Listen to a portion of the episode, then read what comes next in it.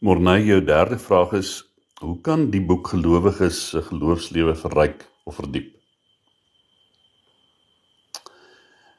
Ek weet uit ervaring dat daar baie gelowiges is wat diep geestelike ervarings gehad het. Wat baie wyse insigte het. Wat baie kennis van die Bybel het. Maar ek weet ook dat daar baie min boeke bestaan waar al hierdie insigte bymekaar in een boek is. En hierdie boek van Andrew Murray is so 'n basiese opsomming van die Christelike lewe en wat dit beteken om Jesus te volg. Wat dit beteken om te glo.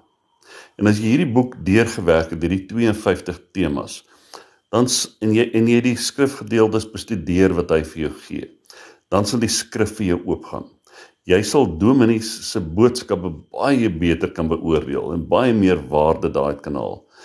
Jy sal ook dan uh mense baie beter kan begelei met wat die basiese geestelike waarhede en insigte van die evangelie en van die Bybel is.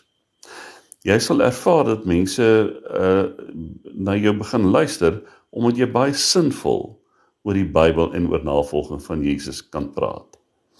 Andrew Murray leer ons om logies en sinvol ons oor ons verhouding met God en Jesus en die Heilige Gees te praat en hoe om in 'n persoonlike verhouding met God te groei.